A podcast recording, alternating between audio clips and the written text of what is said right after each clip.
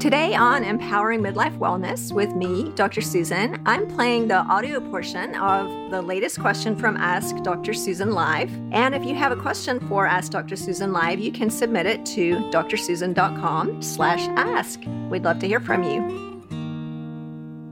Hi, and we're back with another question for Ask Dr. Susan Live. Today I have Susan on the phone.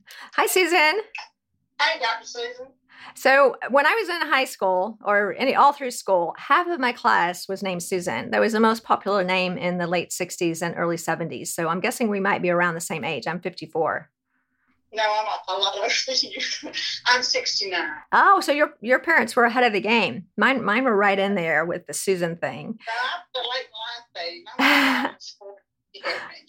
you know, ever since um, I, I, delivered babies for over 20 years, the only baby I ever delivered that they named Susan was Chinese because they can spell it in their language, which I think is really cool. So Susan's a common Chinese name too. So just a little bit of trivia, but one day it'll come back again.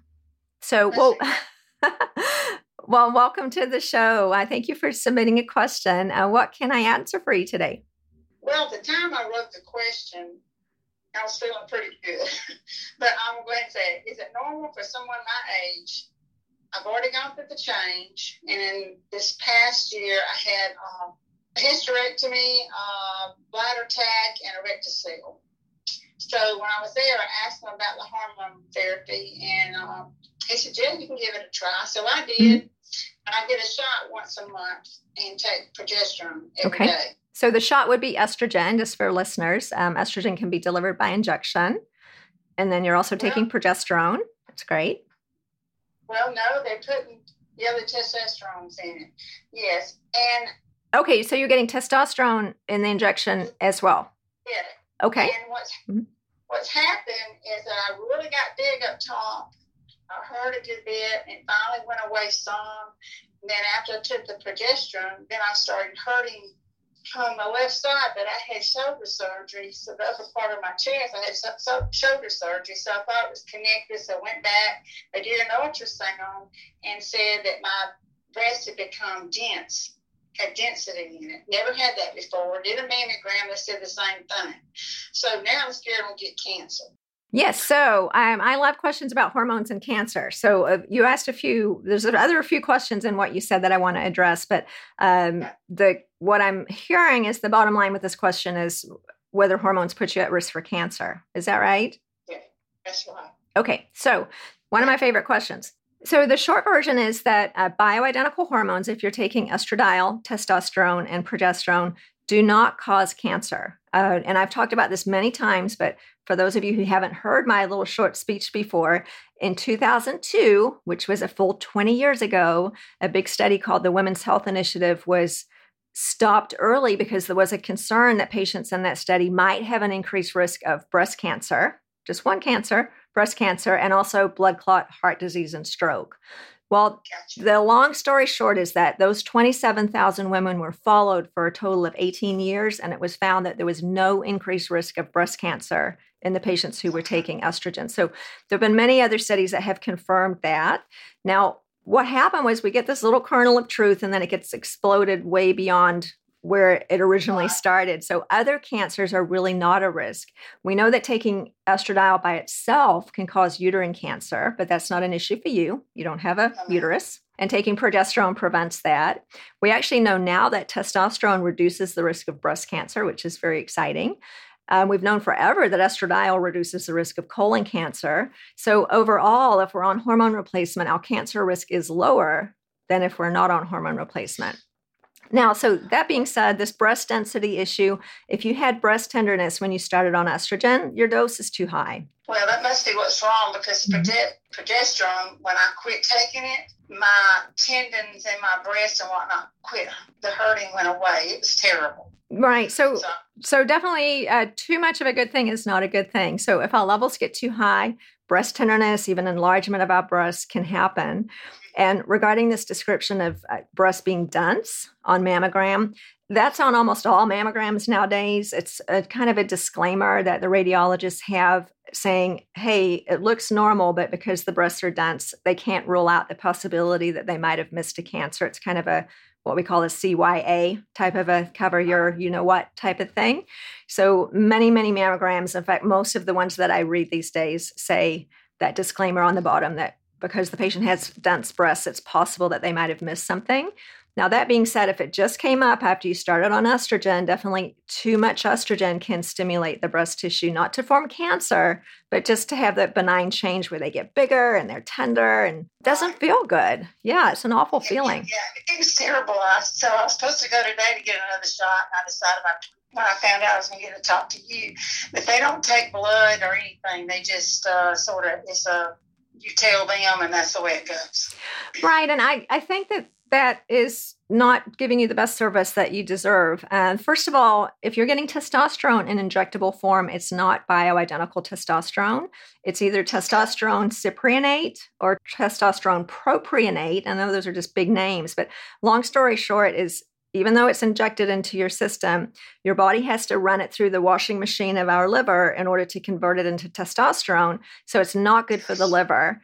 Uh, so, one of the things that I hope they do is they would check your liver enzymes frequently because testosterone injections make your liver enzymes go up, they elevate cholesterol, they're not good for you. In fact, I just saw a patient today who'd been on testosterone injections and her liver enzymes are so high, it looks like she has hepatitis. It, I mean, really damaging for the liver.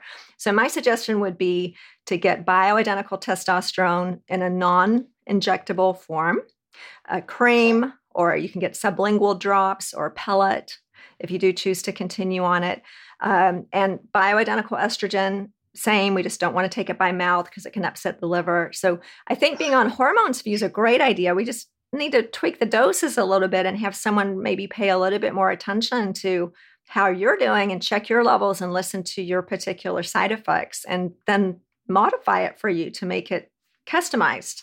Gotcha. Well, you, you put my mind at ease about the cancer part, but that liver part, I do understand that, but I didn't know about yeah. the, the testosterone. Um, the way it was made and whatnot. I thought it was all bio. But thank you.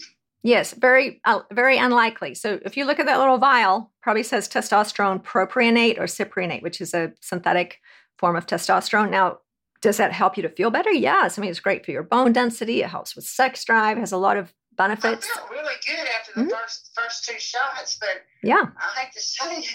No, I'm not going to say, but um, I was a new lady yeah, so it sounds like your sex drive went up, which is wonderful. So, so the shots do work in that way. Yeah, I, I, I get, I get it. it. Sometimes really can be too much. I mean, it's great to have a good sex drive, but if we're preoccupied with sex all day, that's an unpleasant feeling. So we don't. Too much is never a good thing.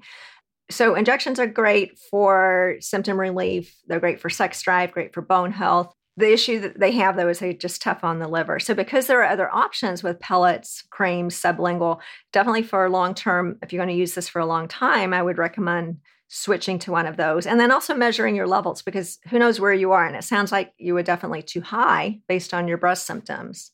So, not worried about cancer, um, but I am worried about quality of life things like discomfort. I mean, who wants that? We want to feel, we're trying to help you to feel better here. So, anything that doesn't feel good, and I've personally had breast tenderness myself from having too much estrogen. I self administered, so my fault. Um, yeah, it feels terrible. I couldn't button my shirt, and I couldn't lay on my front, and ugh, feels awful. I know. And the nipples hurt really bad. Nipples too. hurt. Yeah, that's not fun. So uh, that means your estrogen's too high for you. Okay. Um, so, okay. what we like to do in my practice is figure out where you feel good. So, for example, right now I feel great on the estrogen dose that I'm taking. So, if I were to draw my blood, I like my estrogen to be somewhere between 40 to 60. And now I try to keep it there. Now, in your case, we want to figure out what level feels good for you and then try to keep it there. So it's not 40 to 60 for everybody. That's just my personal number. So um, I think checking blood levels is really important because otherwise, how do we know? What is good for you because um, everybody's different.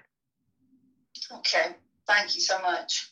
I'll, I'll call them and ask them, but I don't think they take blood work. Yes. Well, you know what? You're the customer, and I would move on to another provider. And these days, right. I think it's really important for providers and patients to be aware that we are your service provider, and I need to do a really good job for you as your physician. And if somebody is not doing that, plenty of other people who can do that. We deserve the best. And so keep looking to find somebody who really understands you. Um, and I think women in our age group, you know, we were raised just to kind of believe whatever the doctor said and to be, at least I was, to, to kind of not argue or make a fuss or speak up when somebody like a physician or your priest said something, you just believed it, right? But uh, actually, you know, with doctors, there's a huge range of knowledge, and and you can shop around and find somebody who really understands what you need. Um, yes. Yeah. So. Well, thank you so much. I mean, that that relieves me. I can.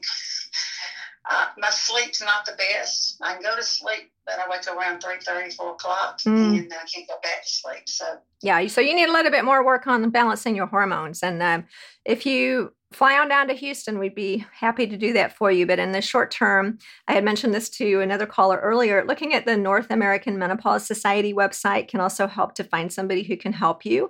Their website address is going to be below, but it's menopause.org. Really easy to remember. And you can look in your area to find somebody who's well versed in menopause and maybe just check out their credentials and see if it's somebody that uh, might be able to offer you a little bit more personalized service.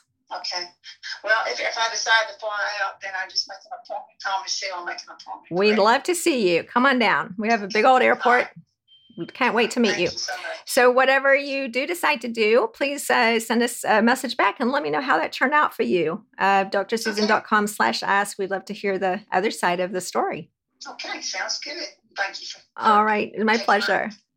Always questions about cancer and hormones. It's just been ingrained in our brain since 2002. So uh, hopefully we can spread the word and you can help to get that word out there that in actual fact, several cancers are decreased by bioidentical hormone replacement. And we're more likely to live longer if we take hormones than if we don't. So it's a real 180 from what we were all taught to believe back in 2002. So go ahead and subscribe to this channel. If you haven't done so already, share it with your friends. We'll get the word out about menopause. And if you have a question that you'd like me to answer on this show, you can submit it to drsusan.com slash ask or come visit us at our office at completemidlifewellnesscenter.com. I'll talk to you next week.